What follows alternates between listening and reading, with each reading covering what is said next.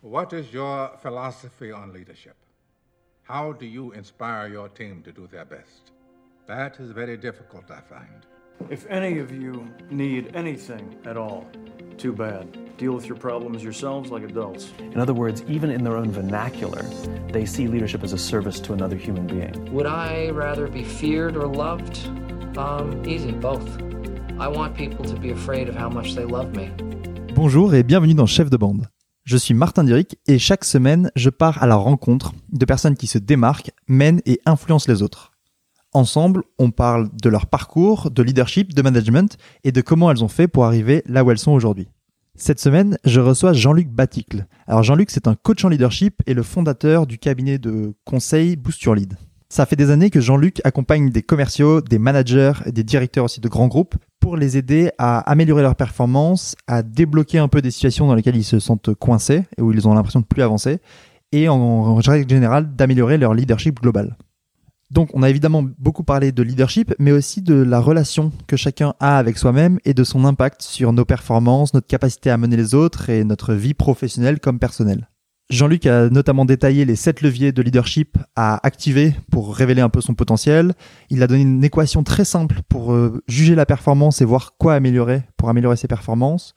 On a aussi parlé des maladies de l'estime de soi et de comment les guérir, particulièrement dans le monde professionnel. Il nous a donné deux exercices et un outil pour aider à lâcher prise et faire penser un peu différemment et diminuer le stress, ce qui est quand même pas du luxe. Et enfin, euh, il a aussi donné des méthodes pour euh, permettre d'identifier ses qualités et ses atouts et savoir sur quel levier euh, jouer pour améliorer ses performances professionnelles. Comme d'habitude, les liens vers les ressources mentionnées sont dans la description avec le lien vers le petit questionnaire d'amélioration, comme à chaque fois, pour pouvoir savoir un peu ce qui vous a plu ou non et pouvoir améliorer le podcast. En plus de ça, je suis en train de travailler sur des nouveaux formats et notamment de vous donner la possibilité à vous, l'audience de chef de bande, de poser vos questions aux invités. Parce qu'après tout, il n'y a pas de raison qu'il n'y ait que moi qui puisse poser des questions. Donc je vous en dis plus très bientôt. Et si jamais ça vous intéresse, le meilleur endroit pour suivre cette actualité et être au courant des dernières nouveautés, c'est sur Instagram. C'est là que c'est le plus actif. Et c'est là aussi que j'offrirai la possibilité de poser les questions. Et le nom du compte Instagram, c'est chef de bande podcast. Voilà, maintenant je vous laisse avec ma discussion avec Jean-Luc Baticle. Eh bien, bonjour Jean-Luc et merci beaucoup d'être avec moi pour cette édition de Chef de bande. Bonjour Martin. Pour commencer et pour te présenter en quelques mots, est-ce que tu peux me parler de Boost Your Lead et de ton rôle au sein du cabinet? Bah, Boost Your Lead, moi je suis le, créateur de la méthode et le, et le gérant euh, d'un cabinet où il y a euh, neuf personnes et neuf consultants qui travaillent aujourd'hui et euh, on est en phase de, de, développement parce que la situation actuelle nous est favorable et est favorable à ce type de, de méthode.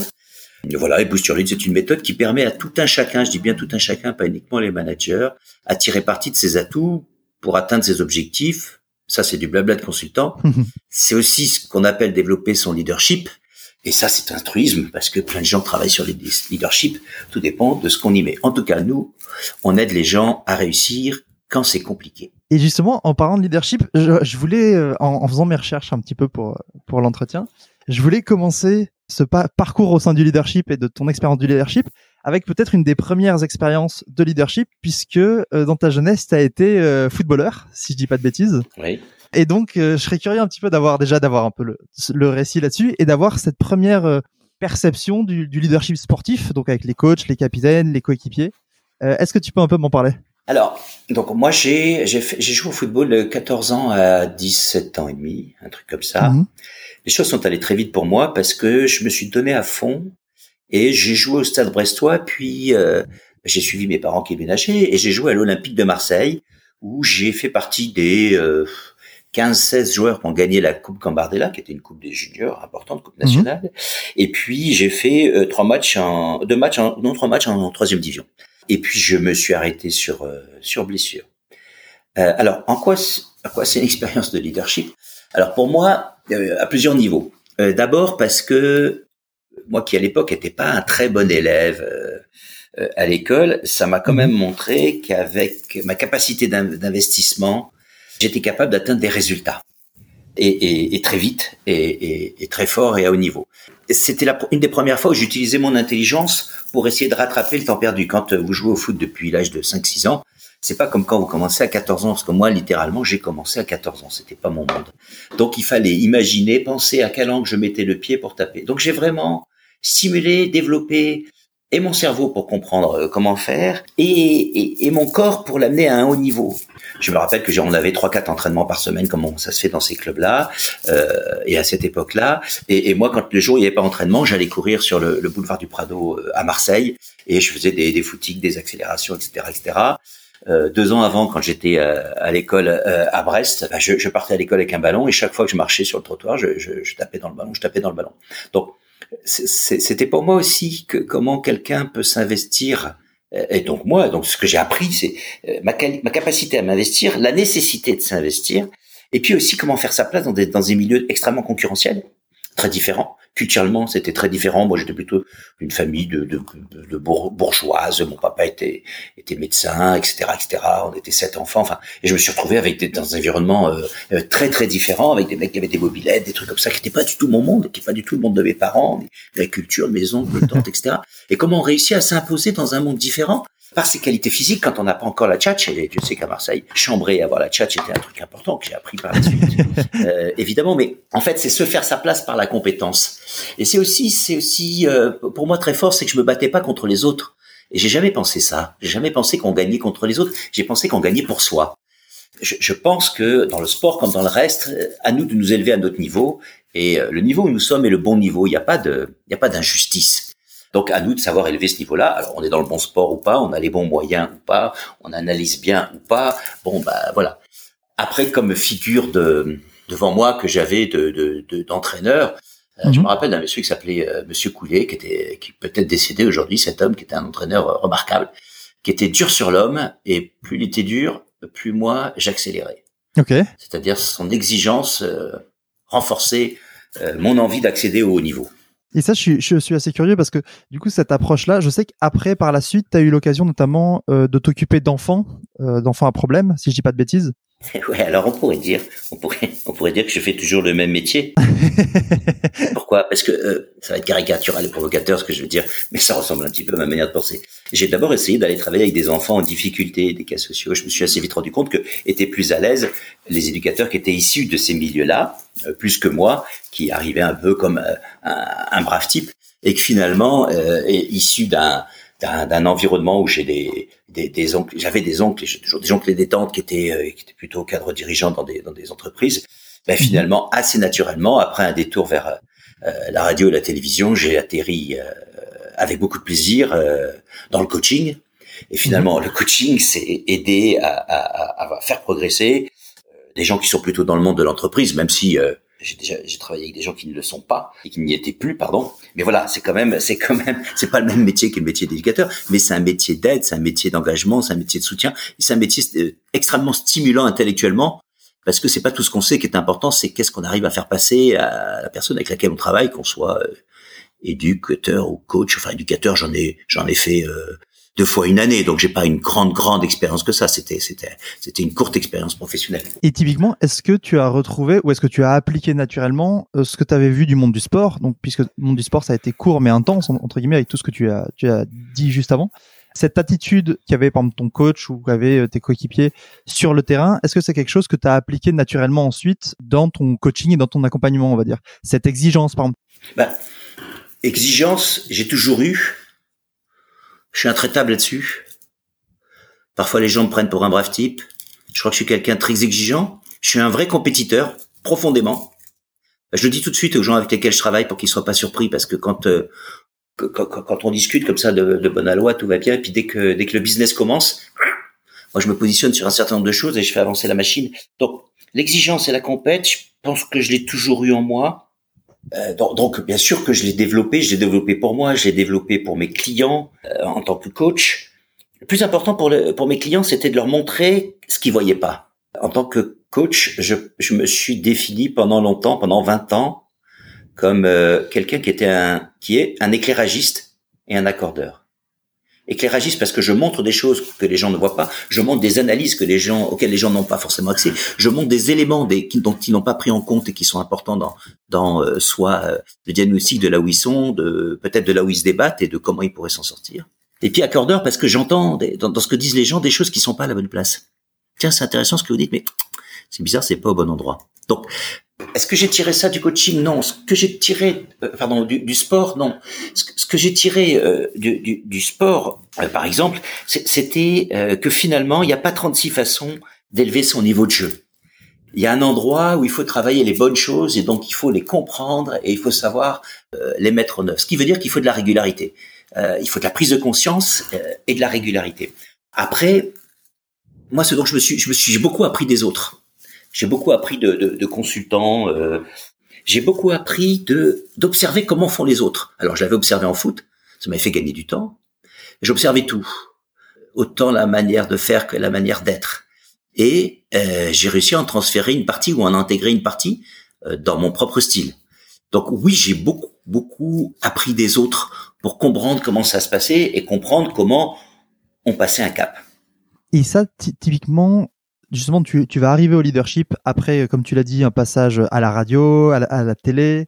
Tu as été aussi, si je dis pas de bêtises, tu as un livre, tu as écrit un livre. Et donc, et tu vas arriver au coaching et au coaching sur le leadership. Comment ça va se faire, cette prise de conscience et cet intérêt qui grandit pour, ce, pour cet aspect-là? Pourquoi le coaching en leadership? Bah, En fait, je, je, je commence le job de consultant en allant travailler deux ans dans un cabinet où je rencontre des gens fantastiques c'était le cabinet d'énergie. J'ai vraiment rencontré des, des, des consultants euh, extraordinaires avec lesquels j'ai gardé des liens et je garde encore des liens, des liens forts euh, d'amitié, de professionnalisme et d'exigence. Je passe deux ans dans ce cabinet, puis je, je quitte le cabinet parce que le, le, le, rythme convenait pas euh, au mien.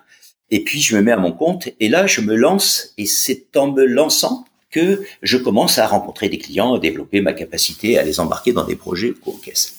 Et assez vite, je me rends compte que je suis plutôt pas mauvais en vente et que j'arrive à bien former les commerciaux. Et j'ai fait comme tous les consultants, c'est-à-dire que tous les, tous les consultants espèrent euh, coacher Dieu le Père, donc euh, rencontrer les grosses boîtes, travailler avec des gens pour des gros titres, etc. Donc j'ai eu la chance de faire ça, de, de coacher des gens intéressants, euh, des directeurs de cabinet de ministres, euh, un patron de 85 000 personnes, un autre de 115 000 personnes. Enfin bon, voilà, j'ai fait le, le parcours dont on que qu'on ambitionne quand on quand on démarre dans dans ce métier. Et au bout d'un moment, je me suis rendu compte que j'utilisais, moi, un certain nombre d'outils qui me rendaient proche des commerciaux. Parce que finalement, euh, je vais faire hurler un certain nombre de coachs, mais euh, être coach, c'est vendre une idée. Et donc, euh, j'ai commencé à m'intéresser à comment je pouvais transférer ce que j'avais acquis et à le processer. Donc, bah, j'ai créé une méthode. J'ai mis une petite dizaine d'années à, à, l'affiner, la mettre au point et maintenant elle, elle, tourne vraiment bien. Et du coup, bah, j'ai commencé à m'intéresser aux gens qui sont sur le terrain. Comment est-ce qu'on fait pour ah, vendre? Et, et, du, ça a très vite marché. Après, les clients nous ont acheté cette méthode pour euh, comment est-ce qu'on fait pour embarquer les gens qui sont chefs de projet? Parce que finalement, en transversal, c'est un peu le même sujet. Il faut vendre, mais en interne. Euh, mhm. donc, comment est-ce qu'on fait ça? Et puis, on est naturellement arrivé à comment est-ce qu'on embarque les managers. Mais sur le domaine des managers, il y a beaucoup de monde, beaucoup de concurrents, des gens très bien. Sur le domaine de la vente et de comment faire cranter les commerciaux et les chefs de projet, il y a moins de monde. Et là, notre approche, qui est déjà singulière, a vraiment des effets de, de cliquer. Tu as dit quelque chose qui était très intéressant. Tu as dit, c'est vrai que chef de projet, c'est il faut vendre, mais en interne. Et du coup, je suppose que manager, c'est aussi, il y a une partie, euh, entre guillemets, vente de ses idées, du moins, ou de son, de son, de sa vision. Est-ce que dans le leadership, dans la capacité, dans ce que t'aides les, les, coachés à développer, il y a toujours une petite composante de vente, que ce soit euh, une vente à un client dans le cadre des commerciaux, mais aussi toujours de vente en interne, de vente de ses idées, de vente de sa vision pour les, les autres Moi, je te rejoins sur ce que tu viens de dire. Pour moi, tout est vente toute action de communication, ce que je suis en train de faire là avec toi, euh, ce que tu as fait avec moi pour que je participe à, à cet entretien, c'est vendre d'un projet, c'est vendre d'une idée, c'est fédérer, c'est donner envie, etc. C'est pas que de la vente push comme euh, imaginent ceux qui n'ont pas accès. Donc, donc, en quoi le leadership est important? Eh ben qu'en fait, euh, la vente c'est bien sûr des solutions, toujours, mais euh, le vrai sujet c'est qui emmène le projet ou qui emmène que ce soit un projet de vente ou un, un, un projet euh, d'équipe. Et donc c'est la manière dont on l'emmène, la manière dont on le présente et la manière dont on va le faire vivre. Et ça, ce sont des, des qualités qui se développent, qui sont pas toujours acquises, qui peuvent se développer, pas toutes, mais qui peuvent se développer, et qui dépassent pour moi le cadre simplement des techniques managériales. Et voilà pourquoi on a plein de managers qui n'ont pas de leadership ou peu, ou qui ont un leadership parce qu'ils n'ont pas bien compris, parce qu'ils n'ont pas intégré en profondeur ce que c'était que manager des gens. Parce que c'est compliqué, parce que c'est difficile, et parce que on fait beaucoup d'erreurs. Moi le premier. Pour aller engager un coach en leadership, donc pour se dire ok j'ai besoin de quelqu'un qui m'accompagne dans le développement de mon leadership, il faut déjà que j'ai fait ce travail euh, en amont de se dire ok le leadership c'est une compétence que je peux développer. Or il y a pour beaucoup de monde, le leadership, c'est quelque chose. Euh, si tu l'as, euh, t'as de la chance. Si tu l'as pas, tant pis, tu fais, tu fais sans. Donc, comment déjà euh, se passe ce processus de, de, de compréhension et, d'aider à la compréhension que le leadership, ça s'apprend et ça s'apprend avec les bons outils? Alors, moi, j'ai, j'ai plutôt envie de dire que c'est très rare les gens qui viennent nous chercher pour du coaching en leadership. Ça arrive. Ouais, il y a 15-20% des demandes de coaching qui sont là-dessus. Mais par contre, on va avoir besoin d'autre chose. On va avoir besoin d'être plus impactant on va avoir besoin de réussir une prise de poste, on va avoir besoin de faire face à une réorganisation de marché. Les, gens ne disent pas forcément le besoin de j'ai besoin de leadership comme euh, tiens j'aurais besoin de manger de la cuisine japonaise.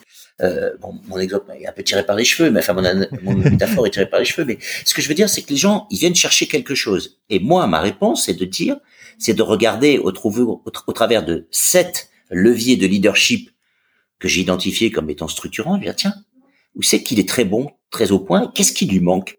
Quel est, parmi ces sept leviers, celui, les un, deux, trois, qui n'active pas, qui n'active plus, ou qui l'active d'une ancienne manière, c'est-à-dire comme il était à 25 ans, et non pas comme il est maintenant à 35.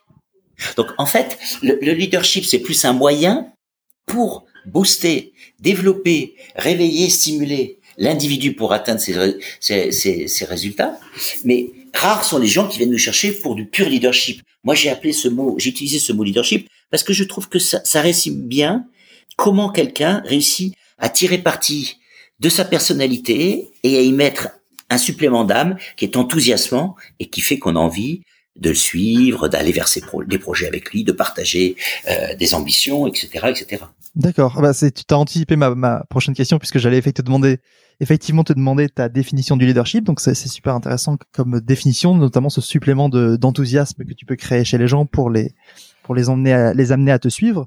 Tu viens de parler de sept leviers de leadership. Donc ça, m'intéresse. Est-ce que tu peux nous les lister pour un peu se rendre compte de ce qui rentre comme composante dans le leadership? Pour euh, pour nous euh, chez Boost Your Lead, c'est beaucoup des leviers comportementaux. Le premier, c'est se déterminer, c'est-à-dire savoir clairement où on va. Qu'est-ce que je veux? Où je vais? De quoi j'ai envie? Devant cet obstacle, qu'est-ce que j'ai vraiment envie de faire? Que ce soit pour moi, pour mon équipe, pour les gens qui travaillent avec moi ou pour embarquer euh, des clients. Mais c'est également, est-ce que je suis clair où je vais dans ma vie perso? C'est-à-dire, est-ce qu'actuellement, là où j'en suis dans ma vie, mon axe est clair ou pas? C'est pas toujours le cas. Donc c'est la première chose. Une fois que cet axe est clair, une fois qu'on a le levier 1 qui est se déterminer, le deuxième levier, ben, c'est être capable de l'affirmer, donc de le porter ben comment je suis capable de faire preuve de cette fameuse qualité quand on rebat les oreilles, affirmation de soi, expliquer, machin, embarquer, donner des exemples, des métaphores, des trucs, euh, faire des ruptures, etc. Troisième point, impacter. Impacter, ça veut dire euh, clairement, euh, c'est pas tout de dire voilà ce que j'ai envie, ce que je veux, c'est que ça touche les autres. Comment je suis capable de faire que mon propos touche une personne, 800 personnes, 300 personnes, euh, 12 qui sont autour de moi, ou chacun des 12 qui, qui travaillent avec moi. Ça, c'est le troisième levier, impacter. Après, il y a un, autre point que tu m'entends euh, utiliser là, et auquel je crois beaucoup, qui s'appelle la conviction-passion. J'ai rassemblé ces deux mots parce que c'est un mélange de ce en quoi je crois et comment je transmets avec euh, avec la grinta, avec la fougue, avec l'envie. Comment est-ce que je vibre de, de, de, de, cette passion, de mes passions euh, professionnelles? Cinquième point, la générosité. Je trouve que ceux qui fédèrent, ceux qui vont quelque part avec le supplément d'âme. Le supplément d'âme, c'est une vision généreuse du monde, de la vie, des clients. C'est pas toujours facile, c'est exigeant. Ça veut pas dire lâcher sur, sur les prix ou sur les principes du projet qu'on conduit. Mais amener cette générosité est un élément, pour moi, fort. Sixième point, et non des moindres, jouer tout ceci, les, les, les, les, cinq premiers points sont très importants, mais si on les fait de manière trop stricte, de manière trop engagée, on va perdre la créativité qui vient de la posture de jouer. Se mettre en joueur, c'est pouvoir gagner ou pouvoir perdre. Et si on peut gagner ou on peut perdre, ça veut dire qu'on reste à cet endroit où on a une fluidité intellectuelle qui nous permet de rebondir. Et le dernier point sur lequel on fait euh, beaucoup travailler nos, nos, nos, clients dans, dans, nos, dans nos séminaires, c'est faire du re-engineering de son ADN. Ça veut dire quoi? Euh, C'est de dire que nous, on croit que la performance d'un individu, c'est son potentiel moins ses parasites. C'est une phrase que j'ai empruntée à John Whitmore, un Américain qui a fait un bouquin sur le coaching. Et je trouve cette définition de la performance intéressante. Potentiel moins parasite. Quels sont les parasites qui m'empêchent de grimper, de progresser? Et quels sont les éléments que j'ai en moi et que j'utilise pas? Donc ça veut dire qu'on va faire travailler les gens sur trois points. Un, quels sont euh, justement ces éléments potentiels qu'ils voient pas, qu'ils voient plus, ou qui ont poussé dans les trois dernières années, qui sont qui, sont mis en place chez eux et qu'ils ne voient pas? Premier point, travailler sur le potentiel. Deuxième point, baisser les parasites. Qu'est-ce qu'on peut faire pour baisser les appréhensions? Les trois quarts des appréhensions, 75% viennent de la peur. Comment est-ce qu'on peut baisser les éléments de peur qui font qu'on n'ose pas y aller, poursuivre, continuer, enchaîner, dire la vérité, dire ce qu'on pense, etc., etc. Et puis, ça, c'est pour baisser les parasites. Et là, on va proposer deux techniques qui viennent de, la psychologie positive et des neurosciences. Et, et, puis, le troisième point qui est intéressant, c'est le moins. Performance égale potentiel moins parasite. Le moins, c'est quoi? C'est à quel endroit une qualité est devenue une limite? À quel endroit une qualité qui m'a porté de 30 à 45 ans devient, euh, à partir de 45 ans, une limite parce que je suis resté, moi, dans ma version d'avant. Et que j'ai pas fait ce re-engineering de mon propre logiciel. Donc, on va euh, faire travailler nos clients sur ces dimensions-là de réingénierie. Ça, c'est la septième dimension. Remettre à jour son ADN, télécharger la dernière version de, euh, du logiciel de, de, notre propre ADN pour être impactant à, à, l'heure d'aujourd'hui avec la personne qu'on est aujourd'hui. D'accord, tellement de, tellement de possibilités de questions maintenant. Euh, J'aimerais bien commencer par cette dernière-là, parce que tu l'as évoqué tout à l'heure, où tu as dit oui, il y a des gens qui avaient, euh, qui manageaient par exemple comme ils manageaient à 25 ans et ça marche plus aujourd'hui.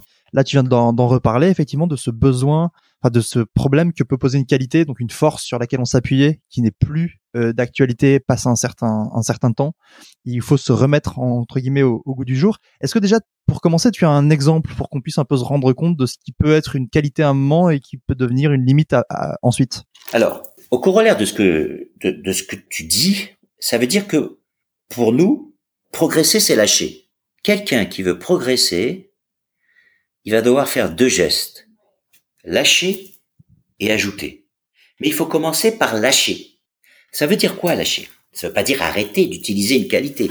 Lâcher une qualité, ça veut dire lâcher l'investissement que j'ai mis à travailler cette qualité depuis des années, parce qu'elle est acquise et que là j'en ai pas besoin. Pour répondre à ta question directement, un exemple d'une qualité qui devient défaut. Dans une situation concurrentielle, on demande et on recrute et on cherche à recruter des gens qui sont engagés des gens qui ont très envie, qui produisent un effort, et c'est une des qualités que Gallup, l'Institut de Soulage, euh, souligne. Euh, il dit finalement 30% des gens dans l'entreprise sont très engagés, et 30% sont désengagés, et finalement 50% sont moyennement engagés. Enfin, 30 et 30 et 60, ça fait 110. Enfin bref, chacun aura récupéré. Euh, ça veut dire quoi? Ça veut dire qu'en fait, il n'y a pas de, autant de gens que ça qui sont engagés. Ce qui veut dire que le leadership consiste bien à engager les gens. Mais pour revenir à ça, euh, euh, ben, prenons quelqu'un justement, on recrute euh, un chef de projet et on ou un, ou un commercial grand compte ou un, un voilà. Et prenons prenons un exemple simple d'un commercial euh, grand compte ou d'un commercial terrain. Évidemment qu'on va choisir quelqu'un qui, qui, est très engagé. cette qualité elle est très importante parce qu'elle permet de pousser les portes, d'avancer, d'avancer.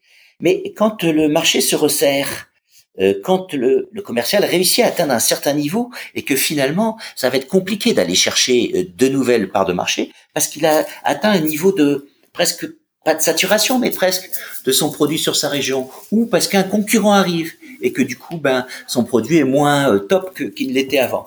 Quand le marché se resserre, le même commercial va se prendre des portes parce que ben il va il va rencontrer davantage de noms qu'il n'en rencontrait dans l'étape précédente.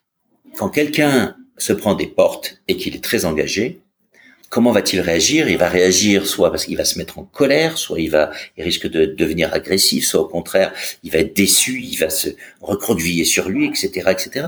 En tout cas, ça va l'attaquer. Ça veut dire que cette qualité d'engagement, quand le marché se, quand le marché se resserre, elle devient moins nécessaire. Il est nécessaire que la personne fasse un pas de recul et développe plutôt une qualité d'analyse de se dire à quel endroit je dois être engagé et à quel endroit j'ai pas besoin de l'être et non pas d'être engagé engagé comme il était. Et donc ce qui était une qualité précédemment et je prends un exemple forcément simple, ce qui était une qualité initiale devient un frein parce que trop d'engagement nuit à la lucidité d'analyse de ce qui se passe sur le terrain ou de ce qui se passe en face à face. Et ça, c'est vous qui allez l'aider entre guillemets à se rendre compte que cette qualité est devenue euh, est devenue une limite à sa, à sa capacité de, de progresser et de, s'améliorer? Ouais, on va lui faire comprendre qu'il est encore sur Windows 98, et c'est très bien, mais c'est vieux, et que tout le monde est sur Windows 10, et, et qu'il tourne avec une ancienne version de lui-même. Alors ça peut être pour autre chose. Euh, ça peut être à certains niveaux de direction, les gens disent ah non mais euh, je me rappelle d'un client qui me disait tiens j'ai croisé mon, mon, mon PDG, il m'a pas parlé de mon projet que j'ai, donc je m'étais ouvert au directeur général. C'est quelqu'un qui était directeur des opérations d'un grand groupe. Je dis, mais attendez, comment ça euh, Vous pensez quand même pas que votre DG a transmis tout votre projet à votre PDG Enfin, c'est pas votre coursier. Vous, vous lui avez parlé à votre PDG Ah non, non, non, je ne voudrais pas ne pas être loyal avec mon DG. Mais le sujet, c'est pas que d'être loyal, c'est d'être, c'est d'être lucide et se dire, euh, j'ai besoin de développer un certain nombre de qualités. Et il y a des endroits où l'excès de loyauté je dis pas qu'il faut pas être loyal, hein. Mais l'excès de loyauté va mettre les gens en travers. Parce, parce que, parce que, par exemple, on, on développe un, un, un, groupe de, de high potential dans une boîte. On met tous les gens ensemble, on les fait travailler, on leur met des consultants comme nous, puis d'autres, etc., etc. On les développe et on donne un certain nombre de critères. Et ben chaque fois, à la fin, euh, il y en a, y en a des qui ont rempli les critères qui sont pas pris. Pourquoi? Parce qu'il s'agit pas de correspondre à ce qu'on attend pour réussir. Il faut lire entre les lignes et comprendre dans la culture de la société dans laquelle on est, qu'est-ce qui est en train de se jouer, qui n'est pas dit, qui est plus important que ce qui est dit. Et c'est cette capacité de lire et de se positionner sur les enjeux cachés de l'organisation et de ce qui est attendu au travers de ce processus, et non pas avec le processus, qui permet à, ceux qui réussissent de franchir le cap. Voilà pourquoi, parfois, quand on se conforme à certaines qualités demandées, on passe au travers de, de la progression. On correspond à ce que l'entreprise veut, mais on n'avance pas. Et donc, ça veut dire qu'il y a un certain nombre de gens qui continuent ça, et quand ils nous rencontrent dans nos séminaires, on leur dit, pourquoi vous continuez à faire ça puisque ça marche pas? Mais parce que j'ai toujours fait ça. Parce que parfois, ce sont juste des étudiants attardés qui ont pris leur poste comme étudiants et qui ont continué et qui fonctionnent et qui font ce qu'on leur demande. Mais les entreprises n'attendent pas des collaborateurs qui fassent que ce qu'on leur demande.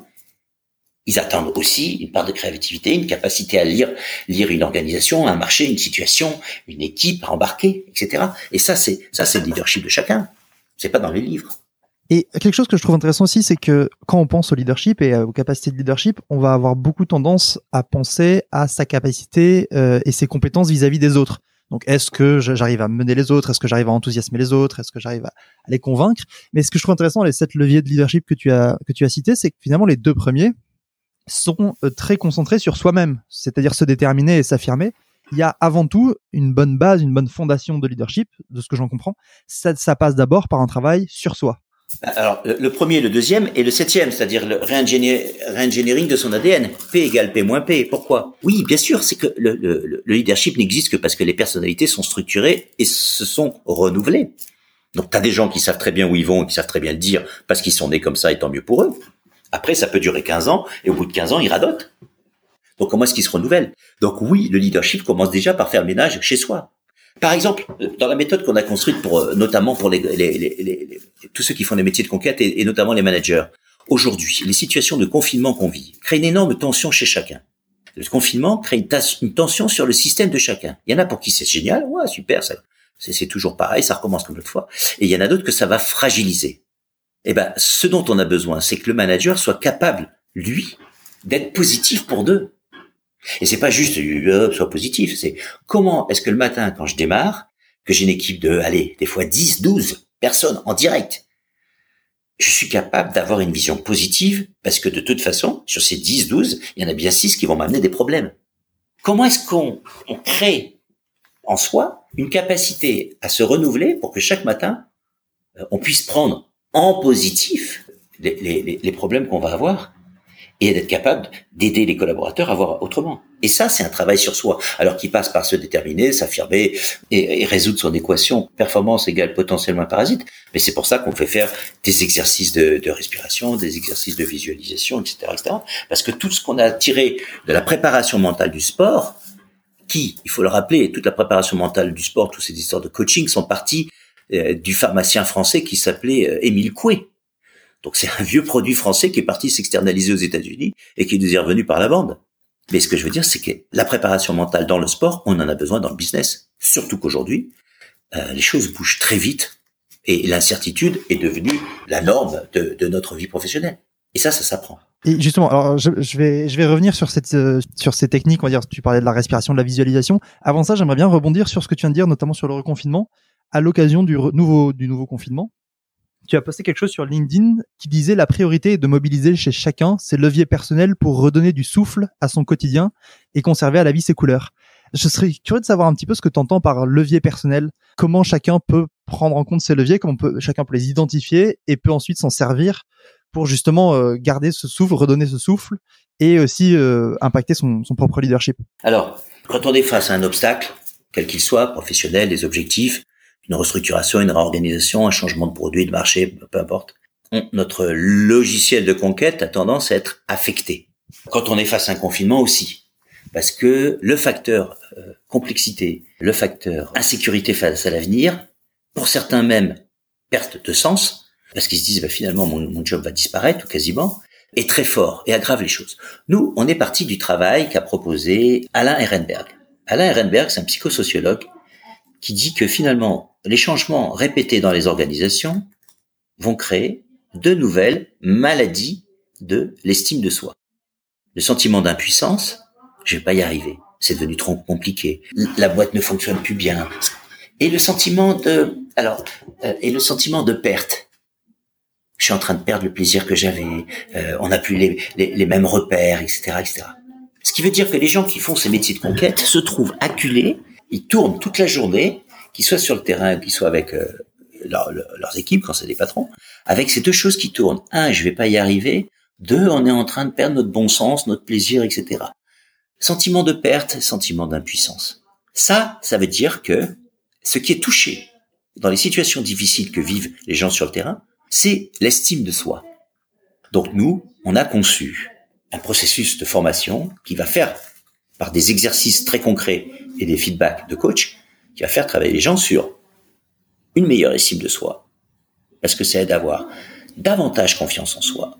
Et quand on a une bonne estime de soi et, qu'on renforce la confiance en soi, l'affirmation de soi devient une logique. Donc on a créé un triptyque estime, confiance, affirmation de soi. Voilà, voilà comment euh, on va faire vivre aux collaborateurs par des exercices euh, en groupe ces éléments de qu'est-ce qu'on a trouvé nous comme en tant que consultant comme comme exercice pratico-pratique qui aide aux gens à travailler l'estime de soi. L'estime de soi, c'est qu'est-ce que je pense que je suis. Qu'est-ce que, comment est-ce que je m'aime même si je suis pas bon? Comment est-ce que j'aime la personne que je suis même si sur tel savoir-faire j'échoue?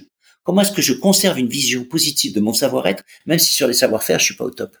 Et, et donc, on, on a construit des exercices. Donc quand tu dis quels sont les leviers qu'on va activer, on va activer principalement c'est le premier levier d'estime de soi, parce que si tout à l'heure je disais que quelqu'un qui progresse, c'est quelqu'un qui fait lâcher ajouter, aujourd'hui nous on pense que le plus fort levier de développement d'un individu, c'est sa capacité à se reconnaître.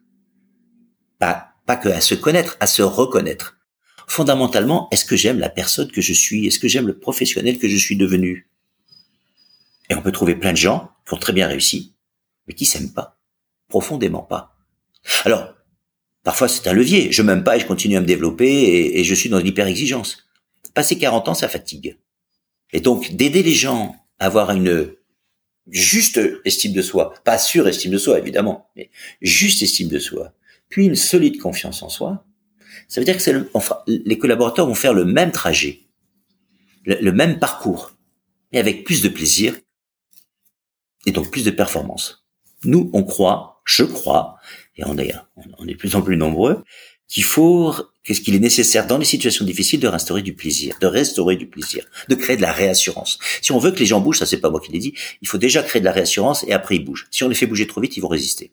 Et donc cette, première étape, ça va être donc l'estime de soi. Tu parlais juste avant de la des exercices de respiration, de visualisation. Avant qu'on commence aussi euh, l'interview, on a un peu parlé de méditation. Ce genre de pratique, qui donc oblige les gens à se concentrer sur eux et justement, comme tu dis, à, se reconnaître. C'est quelque chose qui va être euh, des éléments euh, fondateurs et fondamentaux du développement ou du redéveloppement de cette estime de soi? Oui, parce que il s'agit pas que de reconnaître ses atouts. Il suffit de se dire aussi, parmi ces atouts, une fois que je les ai reconnus, euh, une fois que je me suis servi du regard des autres pour en, en identifier certains que je voyais plus, c'est de se dire qu'est-ce que je garde? Finalement.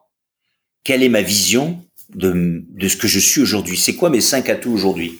En, clair, très, très rapidement, on, on, propose aux gens un exercice qui est le suivant. Merci de d'écrire pour vous sur une feuille de papier quelles sont les cinq qualités, savoir-faire, quels sont les cinq gestes clés que vous savez faire aujourd'hui, que vous savez exécuter, que c'est un comportement que vous avez qui vous permet de réussir quand ça marche pour vous. Librement, mettez ce que vous voulez. Ni une définition de votre poste, ni le résultat de votre dernier entretien d'évaluation. Mettez ce que vous croyez être ces cinq éléments, ces cinq leviers qui vous constituent aujourd'hui. Chacun fait, euh, répond à l'exercice, puis après, on, on, chacun va nommer ce qu'il croit être ces cinq points.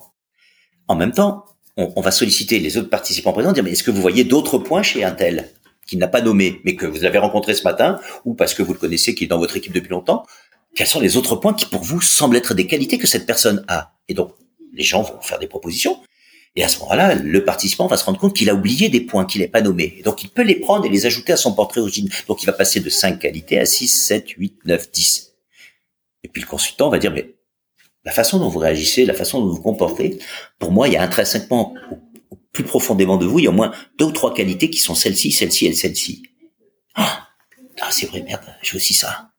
Et donc, on crée un espèce de déclic, un espèce de waouh, un espèce de, réveil en profondeur, un choc de glycémie positive autour d'estime de soi. Mince, je suis plus vaste que ce que je croyais. Bon, mais une fois qu'on a fait ça, ça dure un, quart d'heure, 20 minutes. Les gens repartent avec ça et ils disent, mince, j'ai 12 qualités, euh, on m'en avait proposé 5 au départ, et je me retrouve avec 12. Et le lendemain, on leur dit, ben maintenant, vous allez en choisir que 5. Quels sont ceux que vous gardez? Et quels sont ceux que vous allez lâcher? Le fameux lâcher et ajouter. Ça veut dire qu'on va proposer aux gens, on va leur dire, mais refaites votre classement. Vous pouvez garder vos cinq qualités initiales et mettre les sept autres derrière, ça vous fera 5 plus 7, 12. Ou alors vous pouvez changer l'ordre. Ou alors parce que vous avez discuté avec le consultant. Ou alors parce que euh, vous avez entendu un retour qui vous a été fait par un collègue. Vous allez vous dire que non, mais ça c'est plus fort que chez moi. Et puis en plus, c'est ce dont j'ai besoin pour réussir mon business dans les six prochains mois. Donc, on invite les gens à voir si la première définition d'eux-mêmes est toujours la bonne, ou si aujourd'hui, enrichi des feedbacks des uns et des autres, puis des feedbacks du coach, plus leur propre compréhension, plus leur propre déclic, finalement, est-ce qu'ils avaient bien la bonne vision d'eux-mêmes? Et donc, ce qui fait que les gens vont dire finalement, ah ben tiens, je vais changer une, deux, trois, quatre ou cinq qualités, c'est-à-dire, je vais changer la représentation que j'ai de qui je crois que je suis. Et quand vous changez la représentation de qui vous croyez que vous êtes, vous agissez forcément différemment. C'est ce déclic profond qu'on crée, et le gros intérêt, c'est que ça dure pas une journée, c'est que c'est durable. C'est ça qui crée la réassurance, c'est ça qui redonne aux gens des pistes de travail, c'est ça qui crée de la motivation, du, moi je parle aussi de plaisir au travail, parce que ça y est, il y a du sens qui revient. Je sais comment je vais me débrouiller, je sais comment je vais résoudre mes, mes objectifs professionnels, parce que je vois bien que j'ai des leviers en moi que j'utilisais pas. C'est ça la réassurance pour donner des couleurs à sa vie professionnelle. Ce qui fait que même dans cet environnement difficile, euh, incertain, compliqué, euh, on ne sait pas quand est-ce que ça a raté ce reconfinement, etc. Quand on fait ce genre de travail avec nos, nos, nos consultants et qu'on le fait en, euh, en, en, digital comme en présentiel, hein, plutôt en digital actuellement, hein, en distanciel, ça rebooste les gens. On a des, on a des retours incroyables, incroyables. Et ça les rebooste pas juste trois jours et puis après ils replongent. Non, quand vous changez votre vision de vous, ne serait-ce que de 10, 15 ou 20%, ça reste, ça reste. Et c'est ça, c'est toucher le noyau. Notre méthode, c'est toucher le noyau.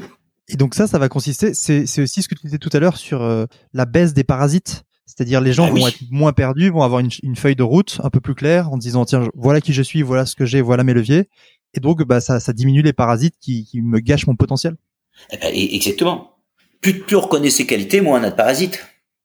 Et, et moins on reconnaît ses qualités, plus on se fait une montagne de petites choses. Un dernier, un dernier levier sur lequel j'aimerais bien qu'on s'attarde un petit peu parce que je le trouve très très intéressant, c'est celui de jouer. Oui. Il y a donc ce sixième levier qui est le, le jeu. Comment vous vous favorisez le jeu chez des gens qui sont peut-être plutôt éloignés du jeu après un certain temps, euh, un peu strict ou un petit peu ou un petit peu scolaire ou un petit peu rigide, voilà, ou un scolaire, petit peu convenu, ou un petit peu enfermé, etc., etc. Bah, comment est-ce qu'on favorise le jeu? C'est déjà relâcher les, les, les, les tensions qui font qu'on est enfermé dans un mode. Jouer, c'est être capable d'avoir plusieurs stratégies pour atteindre un même objectif. Jouer, c'est être capable de faire marche arrière euh, euh, dans une négo ou dans un face-à-face ou dans une confrontation. Euh, jouer, c'est être capable de rebondir. Euh, jouer, c'est se servir. Bah tiens, euh, par exemple, Djokovic, le, le, le, tennisman, dit je fais 15 minutes de méditation par jour. C'est pas beaucoup, mais quand je suis dans une situation difficile, je joue balle après balle. C'est-à-dire, je joue une balle, si elle est sortie, c'est pas grave, je me relâche complètement, j'oublie tout, et je rejoue la, balle suivante comme si j'étais neuf. Ce relâchement du psychisme permet d'avoir ce côté ludique. Alors ludique, c'est pourquoi? Parce qu'on s'est rendu compte que quand les gens jouent, ils deviennent, ils, sont et ils entretiennent leur créativité. Et quand on entretient notre créativité, il va y avoir un lien fort avec l'intuition, qui fait que de nouvelles idées vont arriver. En psychologie, on appelle ça être dans le flux. FLUX. Euh, c'est une, une, théorie qu'un qu'un Hongrois a, a, modélisé il y a quelques années et qui explique comment est-ce que les descendeurs de ski, qui font du, du ski alpin, euh, ne sont pas en train de mentaliser leur descente. Ils abandonnent leur corps à la descente et c'est le corps qui se met à penser tout seul. Et eh ben il y a quelque chose comme ça qui est de l'ordre du lâcher prise. Pour jouer, il faut lâcher prise. Et donc pour lâcher prise, on va utiliser les techniques de euh, cohérence cardiaque et de respiration carrée qui vont ramollir l'endroit où le psychisme de nos clients a des rigidités. Donc donc c'est vraiment la puissance de performance égale potentiel moins parasite. Potentiel, j'en ai beaucoup parlé. Parasite, c'est utiliser ces deux exercices qui durent 5 minutes chacun. Donc on dit à nos clients, vous faites 5 minutes le matin d'un exercice, puis de l'autre, 10 minutes. La même chose à midi et la même chose à 18 heures.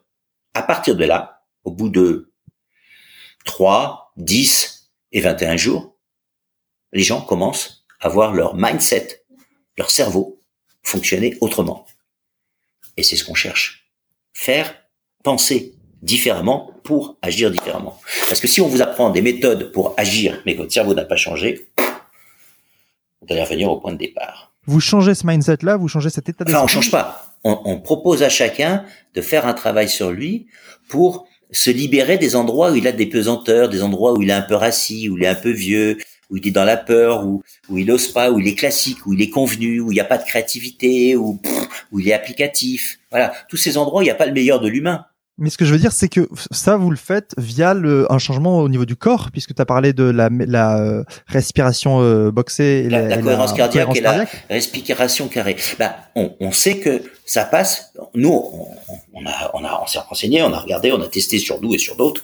Et on s'est rendu compte que euh, oui, ça, ça, ça, passe par le corps, oui, bien entendu. Et c'est d'abord en ramollissant, comme tu disais un petit peu, en assouplissant le corps, que derrière cette mentalité va pouvoir se mettre en place et, le, jeu va. C'est pas un assouplissement, c'est des exercices du corps parce que c'est pas du yoga ce qu'on fait. C'est juste deux exercices qui durent cinq minutes où tu es assis à ta table devant ton ordi. Quand tu es dans un, un, open space, personne voit que tu es en train de faire cet exercice-là, quoi. C'est un exercice qui est un exercice qui passe par le corps, qui va libérer les émotions et qui va donner du calme et de la liberté au psychisme. C'est ça. C'est juste deux exercices de cinq minutes euh, en vente libre. Hein, qu'on a agrégé. L'un, la cohérence cardiaque, parce que quand on regarde sur Internet, on trouve plein d'infos là-dessus, sur ce que ça apporte, etc. On sait que la cohérence cardiaque de quelqu'un qui fait trois fois par jour pendant, pendant 21 jours, ça va baisser son stress de 30%. C'est beaucoup. 30%. Waouh, c'est énorme. Et après, la respiration carrée, c'est une respiration qui vient du pranayama du, du yoga et que des thérapeutes ont utilisé pour aider les gens à se libérer d'un certain nombre de, comment dire, de rigidité, d'addiction. Mhm tous ceux qui étaient euh, fumés, euh, euh jouer, euh, sexualité, alcool, etc., etc. Ce sont, beaucoup de gens se sont libérés grâce à cette fameuse respiration carrée de ces addictions. C'est quoi les addictions? Bah, mais nos clients n'ont pas ces addictions, peut-être certains l'ont, j'en sais rien. mais ce qu'il y a de sûr, c'est quoi? Certains ont des addictions à la peur, certains ont des addictions à la norme, certains ont des addictions à des idées qui sont maintenant un peu vieilles chez eux. Et, qui, et que peut-être, s'ils le souhaitent, s'il le pense, hein, parce que pour nous, pour moi, pour nous, le libre arbitre est très important, il pourrait faire évoluer, enrichir ou mettre à un autre niveau. Et c'est ce travail de la respiration carrée qui va ramollir les endroits où dans leur mental, dans le psychisme, nous sommes, moi le premier, hein, rigides. D'accord, et donc ça va passer par là, et c'est vrai qu'on parlait tout à l'heure un peu de la méditation, qui s'inscrit aussi, de la méditation un peu plus long terme. Tu me parlais des 20 minutes que tu as fait le matin ou des 15 minutes de tout à l'heure de Djokovic. Oui, parce que la, cohérence cardiaque et la respiration carrée, c'est c'est des c'est euh, étapes 2.0 euh, pour euh, enfin voilà pour pour débuter un peu de méditation. Plein de gens ne savent pas ce que c'est, ça paraît bizarre, etc., etc. Bon, bah ça commence à se généraliser partout et tout le monde commence à en faire un peu. Quand vous avez fait 5 minutes de respiration en cohérence cardiaque et 5 minutes de respiration carrée, bah c'est comme si vous allez avoir des effets sur votre sur, sur vos hormones qui sont l'équivalent de si vous aviez fait 30 euh, minutes de yoga ou 30 minutes de méditation. Et après, C'est pas exactement pareil. Hein. Mhm. Et après, une fois que vous avez fait ces 10 minutes-là, rien ne vous empêche de continuer à faire de la, de la méditation si ça vous intéresse. Mais nous, on n'enseigne pas proprement parler la méditation parce qu'on on- veut laisser ça à d'autres. Par contre, on, en- on enseigne deux, trois outils qui permettent de décoincer le psychisme. Et une fois qu'on a décoincé ce psychisme, on peut faire, euh, on peut être créatif, ou on peut euh, être meilleur dans son management, ou on peut écrire un livre, ou on peut faire, etc., etc. Ce sont des, des clés pour euh, ouvrir euh, euh, le mieux-être de l'individu. Et quand l'in- l'individu est, est- est plus dans son mieux-être, il est meilleur, il est plus fort, il est plus puissant. Effectivement, parce que tu, on diminue les parasites, donc il a tout son potentiel et il peut euh, augmenter sa performance. Voilà. Et là, du coup, On revient à, à ton Et équation. dans les journées 3 et 4 qu'on fait, on va donner des leviers de performance. Mais on va s'occuper du quoi faire pour améliorer la performance une fois qu'on aura libéré le quoi être, c'est-à-dire le comportemental de chacun. D'accord, c'est la première base. ouais. Bah, on pense que c'est le savoir-être qui fait la différence dans la vie. C'est pas uniquement les techniques qu'on utilise. Si c'était les techniques, il y a longtemps que ça serait fait. Ouais, on en revient à cette euh, notion d'apprentissage. Bah, c'est- le leadership, c'est d'abord des manières d'être au monde. Se déterminer, s'affirmer, impacter, jouer, conviction, passion et être généreux, c'est des manières d'être. C'est pas que des techniques de management. D'accord. Eh ben, Jean-Luc, je vois qu'on arrive euh, quasiment à la fin de, à la fin de cette interview qui a été très très riche.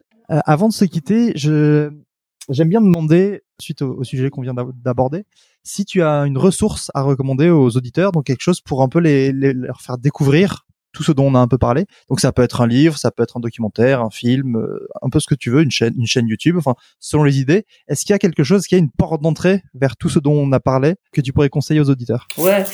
Chacun d'entre nous peut télécharger l'application qui s'appelle Respirelax Plus. Elle est gratuite, que vous ayez un iPhone ou, ou un Android. Respirelax Plus. Téléchargez cette appli, et avec cette appli, il y a un exercice qui dure 5 minutes, qui est l'exercice de base de cohérence cardiaque. À partir de ça, ça va libérer des clés à l'intérieur, et les clés de l'extérieur arriveront. La plupart des gens veulent les clés de l'extérieur sans être passé par les clés de l'intérieur. Ça, c'est une méthode douce, euh, en profondeur et puissante pour déclencher une meilleure manière de prendre la vie, de gérer ses problèmes. J'ai- J'aime beaucoup cette expression qui dit la vie, c'est euh, quatre, c'est c'est 10% comme on l'apprend et, et, et 90%, euh, non, c'est 90% comme on l'apprend et 10% ce qu'on fait, quoi. Donc c'est ça, c'est que comment je me mets en état de bien prendre les choses. Donc ça, cette application permet de le faire. D'accord, donc Respire Relax Plus. Voilà. Alors où est-ce qu'on peut en apprendre un peu plus sur toi, sur Boost Your Lead et sur euh, où est-ce qu'on te trouve en fait sur internet? On, a un site boosterlead.com sur lequel on explique une partie de ceci. On a neuf consultants euh, qui sont prêts à vous raconter euh, leur façon d'interpréter ça, parce que en même temps, euh, il y a des grandes idées, puis il y a la liberté pour chacun d'y mettre sa patte. Et puis il y a, un site internet euh, et un site euh, sur LinkedIn, il y a une, page Boost Lead, et puis il y a une page Jean-Luc Batic, bien sûr, sur laquelle euh, je mets des articles, des commentaires, des vidéos, etc., etc. Ok, super. Bon, on mettra les liens de tout ça euh, en, en- dans la description de ce podcast. Euh, Jean-Luc, merci beaucoup pour ton temps. Merci à toi, Martin. Et puis euh, donc euh, à très bientôt euh, dans un- peut-être un, un autre épisode, cette, ce coup-ci sur la performance. Avec plaisir et bonne respiration. Salut. Voilà, c'est la fin de cet épisode. J'espère qu'il vous a plu. Toutes les ressources dont on a parlé durant l'épisode sont disponibles sur le site martindiric.com. Tout attaché, tout en minuscule et Diric D-I-R-I-C-K dans l'onglet chef de bande. Si l'épisode vous a plu, n'oubliez pas de vous abonner pour ne pas rater les suivants. Vous trouverez le podcast un peu partout sur les plateformes de podcast ainsi que sur YouTube. De la même manière, si vous l'avez bien aimé, n'hésitez pas à laisser une note au podcast. Ça aide pas mal à augmenter la visibilité, à le faire découvrir à plus de monde. Et dans le même ordre d'idée, si jamais vous pensez que le podcast ou les leçons de l'épisode pourraient aider quelqu'un que vous connaissez, n'hésitez pas à lui partager. Enfin, comme je disais au début, j'ai créé un petit questionnaire pour me permettre de savoir ce qui vous a plu dans l'épisode et ce que je pourrais améliorer. Donc vous le trouverez dans les notes de l'épisode euh, sur le site internet et en description et aussi sur les différents réseaux sociaux du podcast, donc sur Instagram et Facebook en tapant chef de bande. D'ailleurs, en plus des plateformes, c'est le meilleur endroit pour suivre l'actualité du podcast, donc sur Instagram et sur Facebook, ou alors sur LinkedIn sur mon profil personnel euh, Martin Diric. Merci beaucoup pour votre écoute et à bientôt pour un nouvel épisode. Au revoir.